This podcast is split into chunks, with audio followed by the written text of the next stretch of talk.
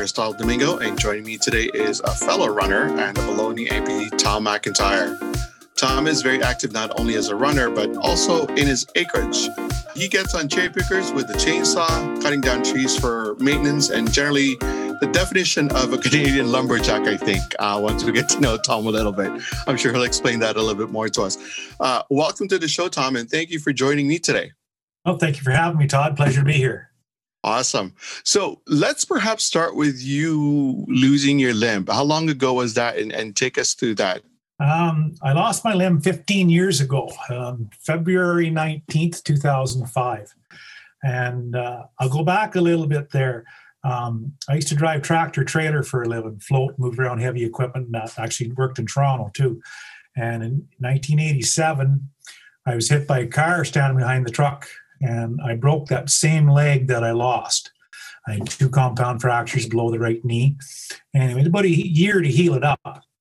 And it healed up pretty nicely. I had a few little issues with it, but nothing too serious.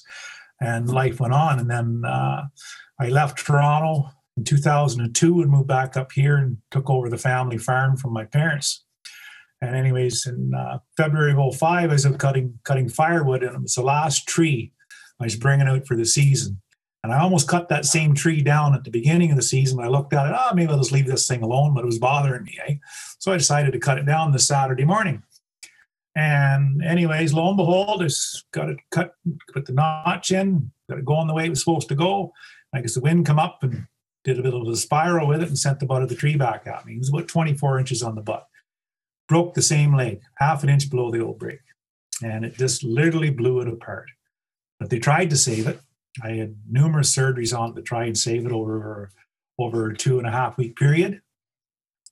And knowing what I know now, I'm glad they didn't save it, because I would have been more disabled having that limb on than I am wearing a prosthetic. And the craziest thing about the whole injury is 3 days before the accident, I just finished all my St. John's first aid CPR again. And lo and behold, I was doing it all myself back in the bush. I did a tourniquet on my leg, the whole 9 yards. And actually, the paramedics give me a little bit of a tune, and they don't practice it anymore because people don't realize to loosen them off. But actually, you can put a tourniquet on and leave it on for 2 or 3 hours just to stop the bleeding. But when they got my saw pants and everything cut off me, lo and behold, I blew the artery out of the side of the leg. So then they said, okay, good job. I basically saved my own life back there. And anyways, well, like it's an ambulance ride to the hospital, then into Ottawa, and spent about a month in the hospital till the amputation. Well, actually, the amputation was the 12th of March. And I remember, I'll go back a little bit too. The seventh surgery, they were going to try it's called a Ilizarov brace, which would they go in and they shorten the leg, cut away the bone a bit on both sides, get rid of all the bad tissue, because I had two muscle flaps. He took muscle off both sides of my chest, but they both failed. But anyways, what they would have done is shorten the leg up, and then once it started to knit, they'd re-break it in another spot and then slowly stretch it. And they've had good success rate with that. But my surgeon, like halfway through the surgery, he decided, you know what, I think this is going to be about a 98% failure rate. He said, I'm not going to put this young man through this stuff. I was 42 when I lost it. And anyways, I remember waking up in the recovery room, and I seen Dr. Feibel over at the corner. And I say, Dr. Feibel, how's it going? He come over. You feeling okay? I said, yeah. I said, how did it go? He said, well, he said, your wife is coming down tomorrow afternoon. We're going to have a discussion. Right then and there, I knew it was coming off. And I accepted it. Because through all that trauma, and trying to save it, I said, you know what? This is bad. And I said, let's see where this is going to go. And I've always looked at it when I had two good legs. That was a chapter in my life. And now that I'm an amputee, it's a new chapter. And we're writing it as we go. And we're having fun doing it too. Before you lost the leg, they tried to grow the bone? Is that what you were saying? They were going to try and do it. But to attach it to the other one, right? To the residual, yeah. Yeah, but once the surgeon got in there, the damage was so severe. He knew it wasn't going to work. but they've had success rates. They have had a good success rate doing this procedure where they literally like join the bone. And then once it starts to knit and after certain straightness to it, they'll break it in another spot and then slowly stretch the leg again until it's the same length as the other one. Right. I've heard of bone implants, for example, right? Yes. Where they take a bone from your hip, and I hear it a lot with upper limb amputees, where or there may be a breakage in your bone on your upper limb. So I guess it's a similar idea, but I can just imagine the length of the process for the healing of that to take. That means you'll be bedbound for a long time. It would have been over a year with that procedure. And it's, and there's a lot of pain involved with it. You know what I mean? They're stretching and like it's so. Yeah, I could just imagine. I've seen pictures of people who's going through bone lengthening and bone fixing, where there's tons of that apparatus. That's our amputee friend sometimes posts on social media with the two round things with a lot of wires and screws attached to it to do the bone strengthening and bone lengthening. So it's a similar idea then. Similar idea, yes. Just to, wow, I didn't even know you went through that process. So when they went in there and said, you know what, this isn't going to be a way to salvage the limb.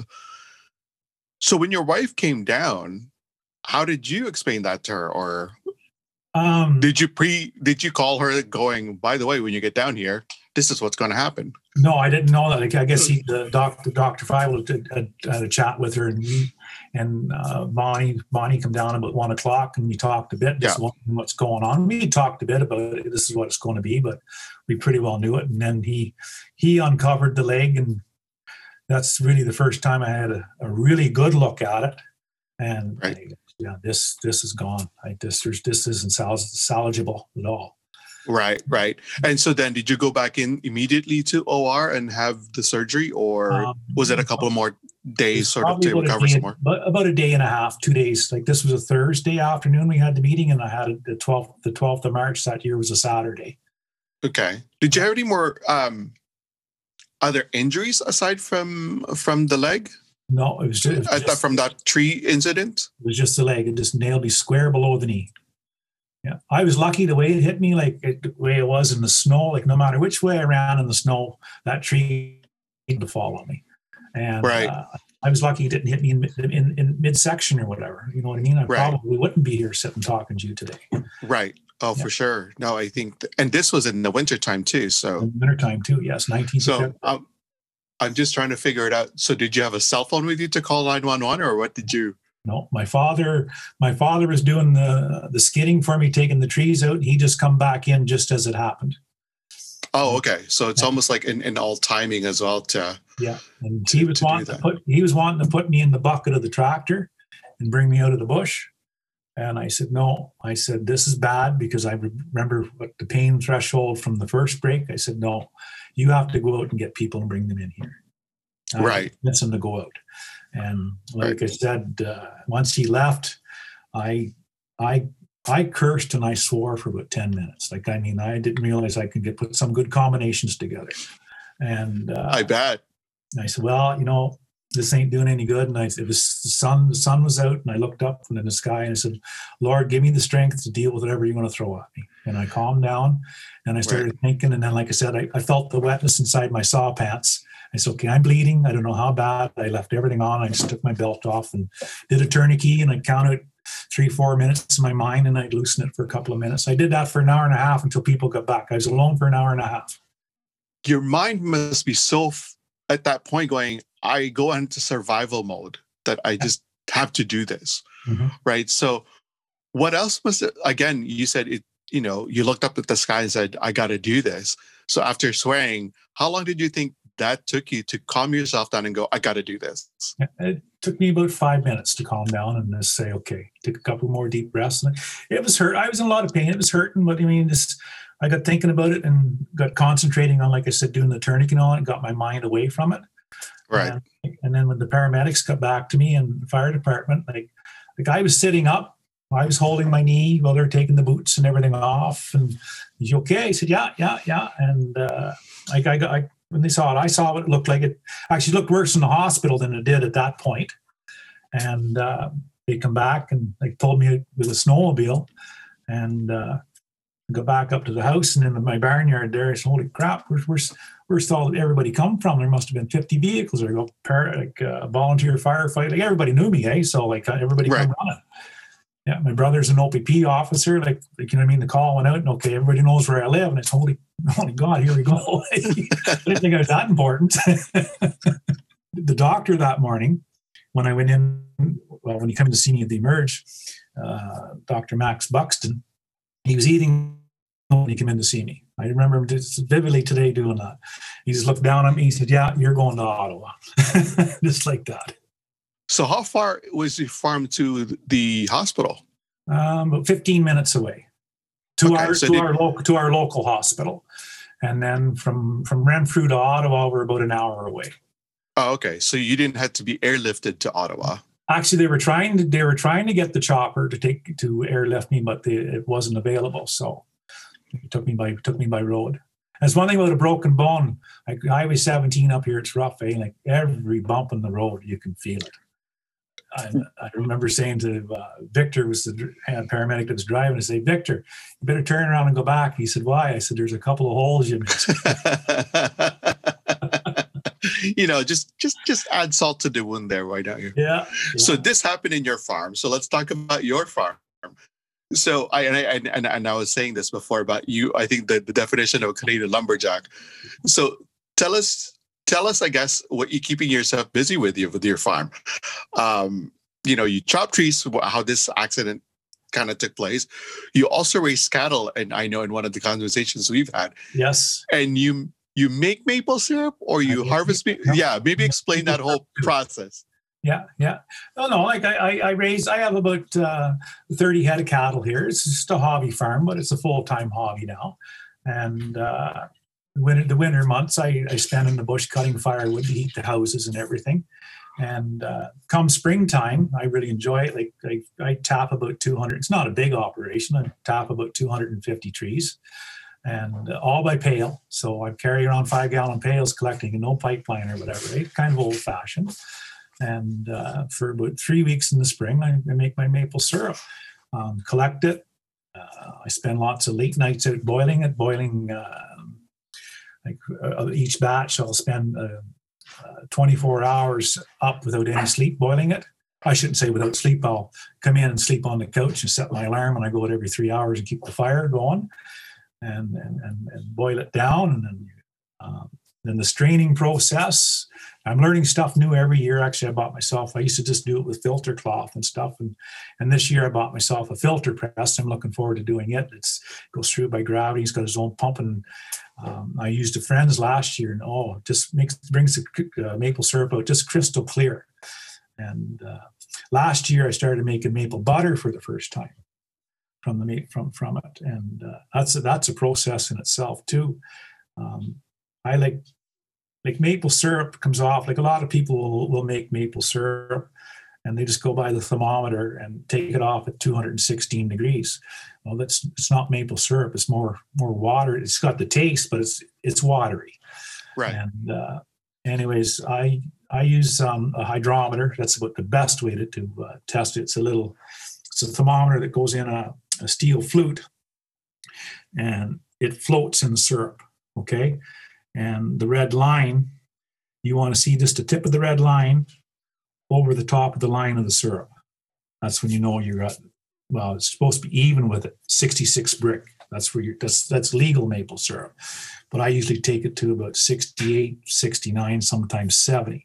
I like my syrup that doesn't run off my pancakes, eh? And that's usually about 220 to 222, 220 to 19, 221 degrees.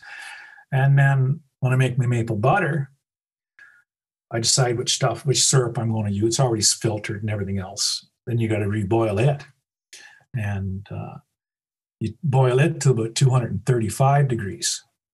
All right. When it cools and you take it off, it's just like molasses. I mean, it's thick. And then we let it sit for a day in the fridge, let it cool properly. And then we got a special machine that we pour it into, and it just whips it, just churns it through the gears, and it just turns it into a nice cream color. And you know, that caramel spread that you can buy in the store for your toast and all that? That's basically what the maple butter looks like.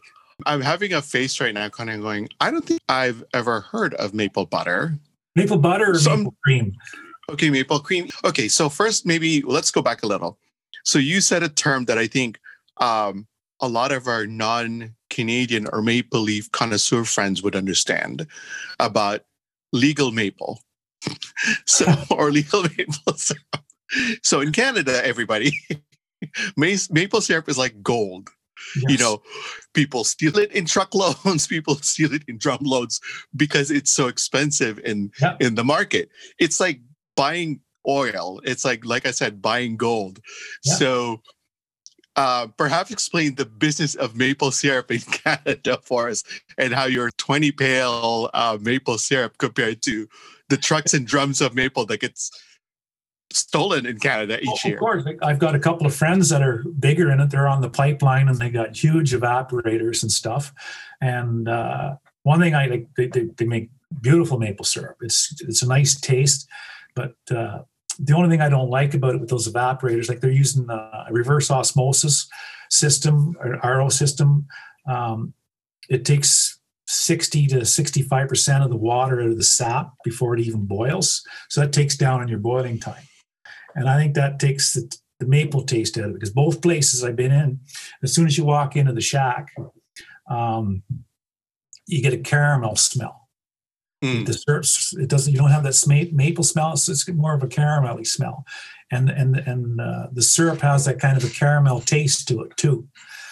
But anyways, both my friends, they barrel it up. They buy these. They've got these steel drums, stainless steel drums, and they'll package it and put 50 gallons in a drum. Okay, mm-hmm. And they ship it off to a buyer. They buy it, but then it's graded, and then they're paid how much it's graded. Okay, and these big producers, that's all they do. Then it all goes into a big warehouse, and then other than say like No Frills or whatever, they buy X amount of it. Then it's bottled. Okay. Right. But it's also the stuff that you're buying in the grocery store isn't 100% natural maple syrup because it's cut. I don't know what to cut it with, but it's cut. As Canadians, we kind of know which ones are cut and which ones are right out of the sap, and you roll it on ice or on your snow. Exactly. And just eat it like that, right? So exactly. I think each Canadian knows, no, this isn't 100%, even though you claim it as such. So. Yeah, and like and those producers, like it's like I said, it's when it's legal maple syrup, it's 66 grit. But there's a lot of backyard enthusiasts that make it. Like I said, they take it off at 216 degrees. That's what the candy maple syrup. That's what it is. But it's quite watery too. When you take your syrup off at 216 degrees, like I take it off my fire, off the main fire, 217, 218. And then I finish it in a propane finisher, and mm-hmm. and it still takes me two and a half hours to bring it to boil it down to 220 degrees. It's a process. The thicker, and you can boil it over in a hurry too. I've done that too. All of a sudden, just foam straight up over the top of the pan. Okay. Wow. You know what? Next time I visit Ottawa, Renfrew area, I'm going to have to make a stop at your place. Yes, no problem. Look forward to do that. You are certainly keeping very busy, my friend. Even with all that, you're still an avid runner. Yes. When did you take up running? Or have you always been a runner? I was never a runner until I lost my leg. Believe that or not. My wife, she was the runner. I was going to all her runs with her. And I decided, you know what, maybe this is something I should try. And I approached my doctor at the rehab center, and she put in a prescription, and my insurance company paid for my blade. I'm very fortunate of that. And I just started out small. The 5K was my big runs, and did a pile of them, and then slowly moved up to 8K and 10K, did them for a number of years. And then I started doing half marathons. And I did 3 half marathons in Toronto, Ottawa, Toronto Waterfront. And then I decided, okay, let's try a marathon. So I did the Scotiabank Waterfront in 2017. And lo and behold, it was quick enough for Boston. So I said, okay, I tried. And I got in right off the bat. I got accepted at Boston. And then that fall of 2018, I applied for New York, and I got into New York, and I did New York too. And that was an amazing experience. But getting to Boston, I qualified for it. That was a road trip. That was a beautiful experience. Unfortunately, I had troubles with my stump. About the 21K mark, I blistered up. Couldn't figure out why. And I had to back out because I just rubbed the stump raw. And it was a hard decision, but it was the best decision I made. And then after that, I still kept having blistering issues. And I've been using the Swiftwick socks on my stump. And anyways, this summer we figured out what the problem was. My Swiftwick was crinkling up underneath my liner, and that's what's causing my blisters. So I stopped using my Swiftwick socks. Yeah, I think for us runners, good for you that you're in the marathon leagues already.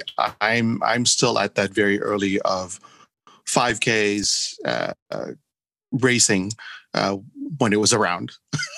Yes. Actually, speaking of setbacks when you're a runner, I didn't run for 3 months straight from July 1st all the way to September, which is the biggest running season for us, right? It's yes. June, July, August, September is like the ultimate running where you can run many races. You could literally run every day on those temperatures. Oh, yes. But I had July, my last Canada Day race that I did virtually, I developed a very large cyst on the back of my knee. And that took a good 3 months to heal. From getting it opened up, getting it drained, and then ensuring that it healed properly before I could get on my running blades again. I think we had to be cognizant of those abuse that we put on our legs to say, you know what, I got to stop running right now because I'm developing these, because it sets you back even further. I feel like I have to start training again to be doing those distances, even though they're just 5Ks. Yes. You just have to build the tolerance again because my skin is not used to it.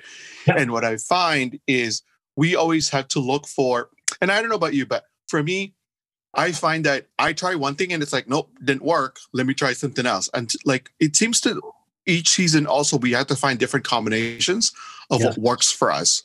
Right now, I'm putting Tegaderm on that area that kind of gets rubbed a lot and causes the blisters and causes the cysts. Are you finding that throughout the years that you're running and also the distance that you're running, that you are finding these different combinations? To your example about the Swiftwick, do you feel that that's now married to, no, I'm never going to use a Swiftwick again to in my future runs, or, who knows? And it could have been... It could have been my socket causing it, because I've been waiting since January to get new sockets made too, eh? So it could be a combination of the two of them. So when I get my new socket this winter, who knows, the Swiftwick may work with the new socket. But if it doesn't, as soon as it doesn't, I'll get rid of it and just keep going. I'll carry a little blue chamois around with me, like a granny pack on my back, and that, like, pay attention. As soon as you feel a little bit of pistoning go on, you stop, take it off. And I'm getting pretty quick at doing that. Like, I can have the leg off and on and dry in about 5 minutes, but you know what? It is what it is. My biggest fear was falling. And I remember one year, it was a 5K run at the Army run in Ottawa. And this gentleman decided, he says, do you mind if I run with you? And I said, no, fine. I'm not going to say no. I don't want to upset anybody, and I always watch where I put in my feet. I'm looking down at the ground all the time, and we're talking back and forth, and all of a sudden my blade just did a skift on the asphalt, lost my balance, caught it, and then did it again, and I went down, and I don't know how I did it. I did a tuck and a roll, just back on my feet, and the only damage I had to myself was some scratches on my prosthetic. See, okay. So yes, so we all share that, the fear of falling. I've done many running clinics. I haven't had a fall through. I've had two falls, I would say. One was quite embarrassing because I was actually demoing how to run on running blades as a double amputee in front of hundreds of OTs and PTs in the United States. And sure enough, fall flat on my face. I tried to tuck and roll, but in my attempt to tuck and roll, as we're all trained how to do, fall gracefully is what I say, is I have actually hit my elbow and actually fractured my elbow upon hit. So that took months to heal, that I wasn't even allowed to run after that whole kerfuffle happened. And so the second time that this happened, it was just during COVID. There's only 8 seconds left in my 5K, literally, to my finish line, and probably be doing an amazing PB at this point. I'm really happy with this run, and I'm like, I'm going to stride to that, last 500 meters or whatever. Not even an actual hill, but just a slant on the ground, and my blade hit it differently. And I went flying, forgetting to tuck and roll this time because I was caught off guard, hit my face flat on the pavement, breaking two of my front teeth. Yes, I remember you saying that. Yeah, and my nose bleeding and my lips bleeding. And so, yes, we do share all those injuries that come with running that usually runners don't run into. Yeah, they talk about shin splints, they talk about but no, our damage is our face. Yep. Or $100,000. Well, it's not $100,000, but fixing a scratch or crack on a running blade or your socket, which costs a lot of money. Yeah. Yeah. 3 weeks before my first marathon, I was out. I was doing a 21K run on a Sunday afternoon, and I was at about the 17K mark, and I just run along good, listen to my music, All of a sudden, I'm lying on the ground. How the hell did I get there? I looked at my arm. Holy crap. I stretched that all up, and he goes, why are my sunglasses sitting over there? Why is my bottle sitting over there, Then I got up, and he goes, the whole side of my face, I road rash all the way down the side of it. Oh. Yeah, and then I called my wife, and I said, I had a bit of a fall. I said, I'm going to go over to the hospital and get them cleaned out because this gravel was all through me, And it looked worse than what it was. And no, she couldn't believe I fell as hard as I did. But then you're gun shy after that a little bit. You know what I mean? You get out and you're a little careful. I'm glad I got that one out of the way because I did it a second time, but it wasn't so bad, but still. Right. It hurts. It does. How do you go back to something like a fall like that? Like, how do you train back and how do you prepare for your races, knowing that you had just had that and then you have a 5K coming up, or do you go from that to another marathon? And maybe we'll talk about how do you even prepare for your next marathon? Well, getting back running after, I don't know. Okay. I know what it's going to feel like if I fall again. No stitches or anything. So, okay. My biggest thing, I was like, let's just get back on the horse. This just happened. It may never, ever happen again. You know what I mean? And if we were afraid about it, we'd never do anything. That's the problem. And, getting back to Maryland, I guess between all my marathons, I just started off small. I could just run a training program. I started off, 3K today. And at the end of the week, you're maybe running 5K. And next week, you bring it up 7, slowly bring it up over a 30-week schedule. And next thing, I think the longest, my longest runs, I guess you're running about 31, 32 kilometers. That's the most I'll run before a marathon. And then slowly taper. Then the week before, 2 weeks before, you're tapering. So you're slowly coming back, and then hopefully everything works out for the day. Right. Yeah, no, I've heard of that training. Again, I haven't started a full-on marathon training, so I'm still working on an 8K and a 10K. And again, I find that with this setback recently, I'm starting all over again. And I always feel like I'm starting all over again. Yeah. Right. And with our winters. You have two blades. I hate treadmills. I run on them. I've done some winter running outside. I remember, I guess the first time I got a taste of ice, I'm skating again. I do skate, was on skates and go. And anyways, we were doing it was a Movember run. It was one of my friends up here, and there was a fundraiser for cancer too, for his father. And anyways, I was coming into this corner, and all of a sudden I just felt my blade just skating out like this on me. I was on ice. And it just actually, the way my leg went out, it felt like I was in a motion that I had a pair of skates on, pushing myself off. And I think the fact that I was used to that saved me from going down. I was able to catch my balance and keep going. Do you wear cleats, or do you wear the rubber, the usual rubber sole? Even in the winter? Yeah. Until that point, I didn't do anything. But now I've got an older rubber sleeve that I have. I've got it studded up. So when I'm out I'll put that one on. Okay, so you do use it. You do use your Nike sole in the winter time. Yes, but I bought a cleat package to screw into the bottom of it, type of thing. Yeah, it's just one of my older ones. No, and we're lucky up here too. The local Catholic high school where my son went to school, they just put a new track up this summer, a 400-meter track. And they put the rubber pad on top of it too, and it's ever nice to run on. Were you supposed to run Boston this year too? No, I have to requalify for it again. I was supposed to do New York this year, but everything got canceled. Right, with COVID. Are there any other sort of races for the belt for you? Like, oh, I've done this race, and now I've done this race, and you know, are there other future races that you kind of go, I want to do that race next? I think I'm going back to Boston to finish it.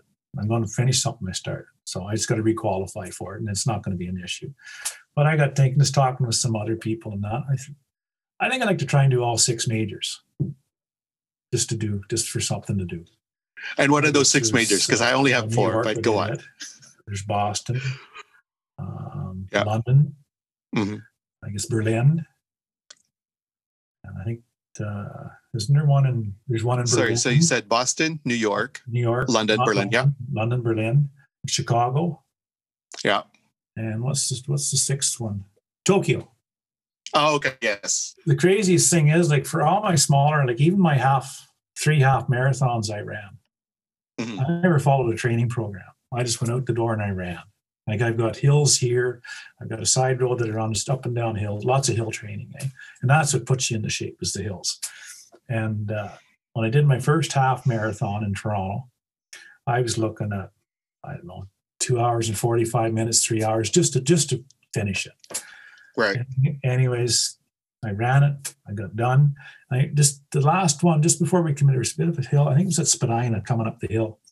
And a little bit of hill. I said, I think I'm going to take a break going. I ran pretty well to there. I said, I'm going to take a little bit of a break here, just walk part of the way up the hill.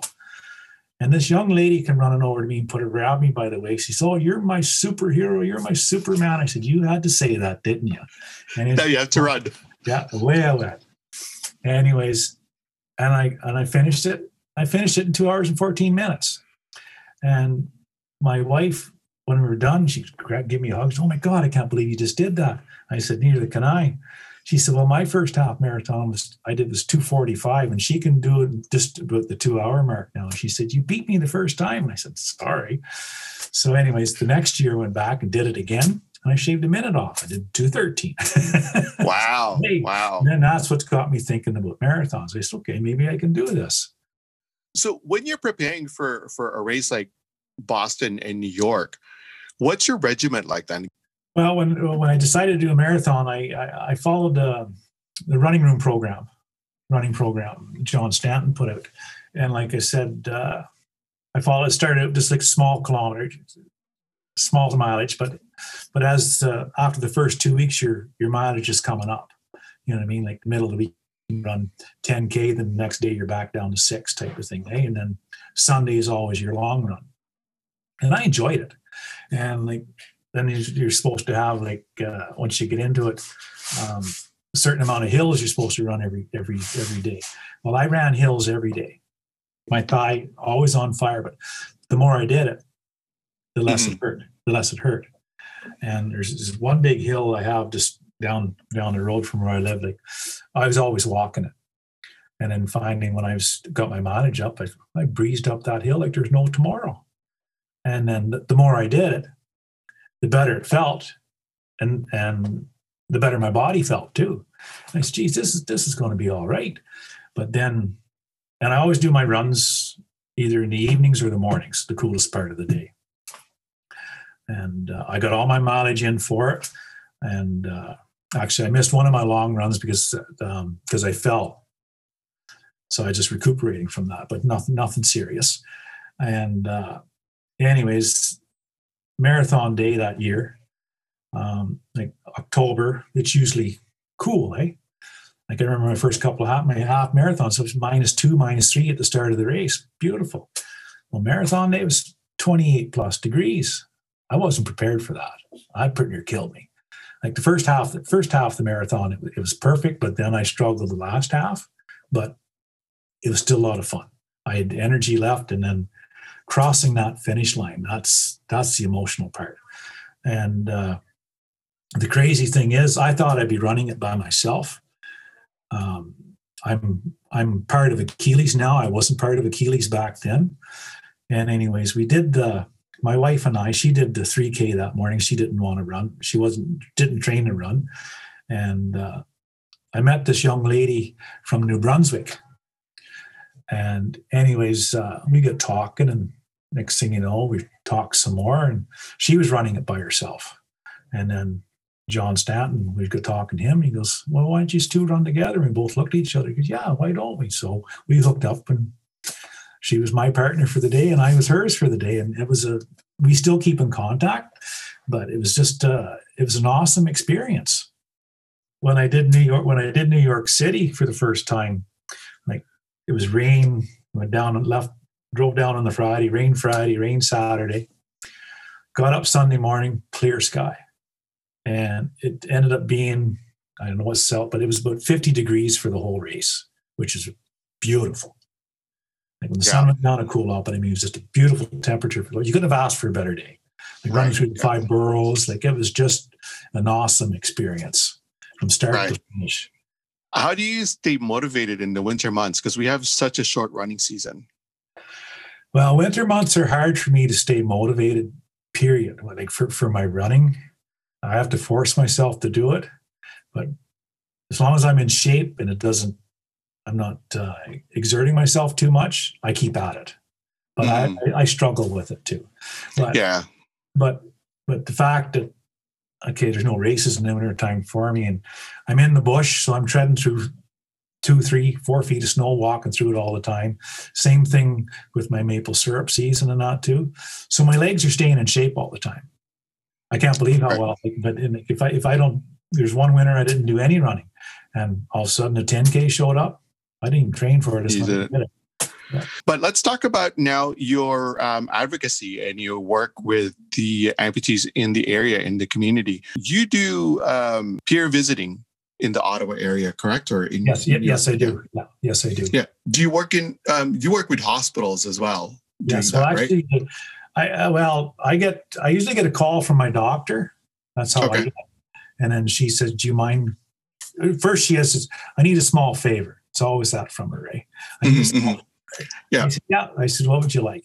And then 2 people that know me, like I just got a call this year, and the gentleman, I know the gentleman, he said, my next door neighbor. And he said they've got a young infant. He wasn't even a year old, and his leg was deformed, and he was having it amputated. He said, I told him about you. Would you mind going to talk with them? Like it's through, and I work that way too, eh? And it was more for the parents. Like they didn't know how. They were worried about their son growing up and being teased and bullied because he's an amputee and stuff like that. And I kind of reassured him that I said, you know what? He's going to be the cool kid on the block. Mm-hmm. I said, he's going to have people that's sticking up for him. I said, just put that, he's not going to be teased about that at all. I said, right. Yeah. And then, yes, my doctor, Dr. Dudek in Ottawa, like she calls me quite regularly, not since COVID's been on, but I do hospital visits and I even get cancer patients too. It's just not people losing their legs from accidents or car accidents or motorcycle accidents. And even with some military personnel too, I've dealt with some of them too, eh? And, and then also two people that are, I've dealt with people that have had their legs badly broken and then they're having them amputated 2 and 3 years after the fact. Mm-hmm. Probably then they say, you know what, after they've had it amputated, I should have had this done a long time ago. I should never have had it saved, you know, but it's a hard decision. Okay. Your legs should be amputated, but can I keep it? Like people just don't like making that decision to have it off. Yeah, I know for sure. Pardon me for stopping you there, but I'm in the same situation. I was in the same situation.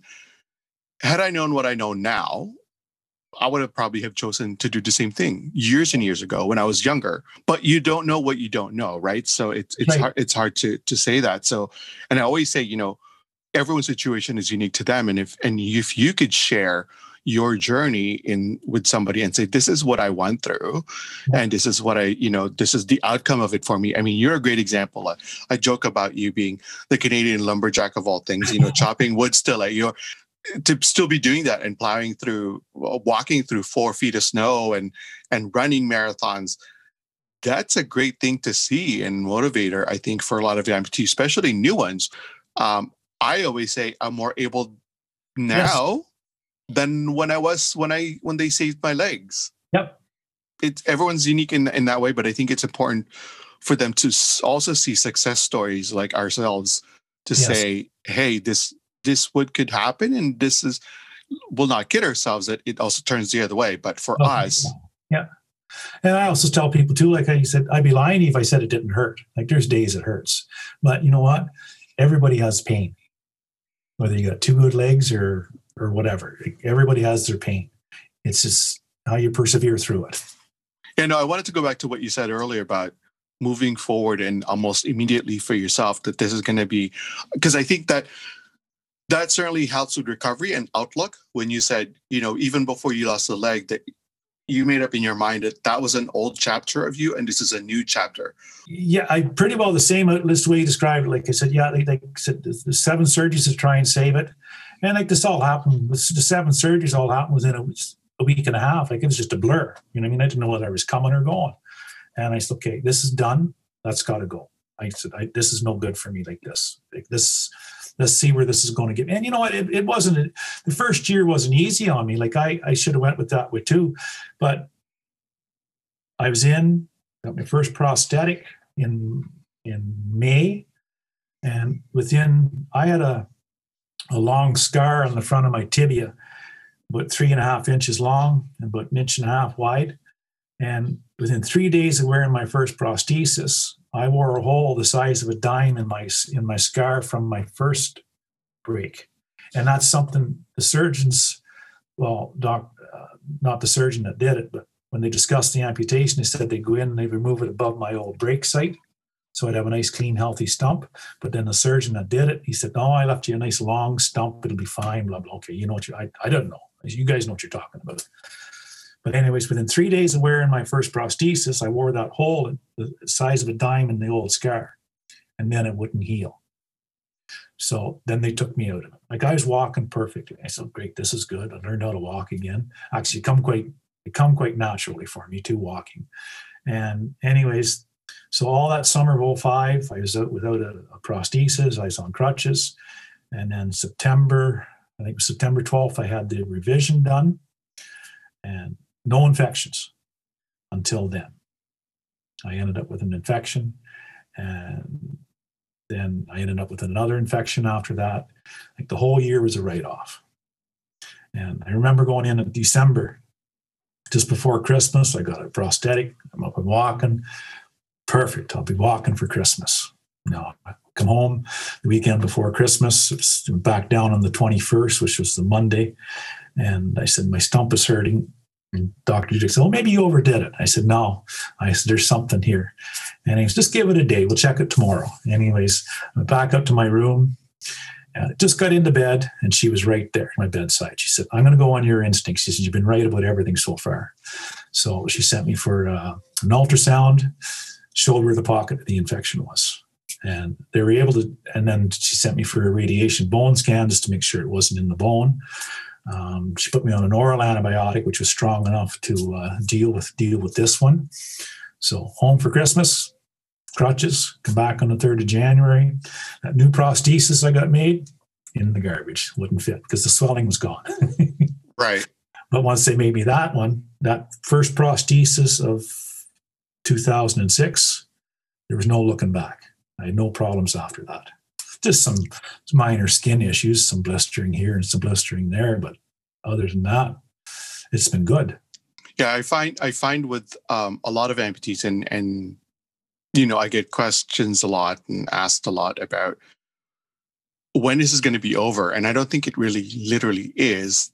To your point, the first year alone is a lot of fact finding, a lot of for yourself, a lot of learning for yourself on how your body is going to work. And again, we're all unique in our own ways that, you know, that one fix for someone is not the same fix for you. And I think that's a lot of people, a lot of new amputees I find is that comparing one over the other. And it's like, their experience is not going to be the same as yours. Their body's unique.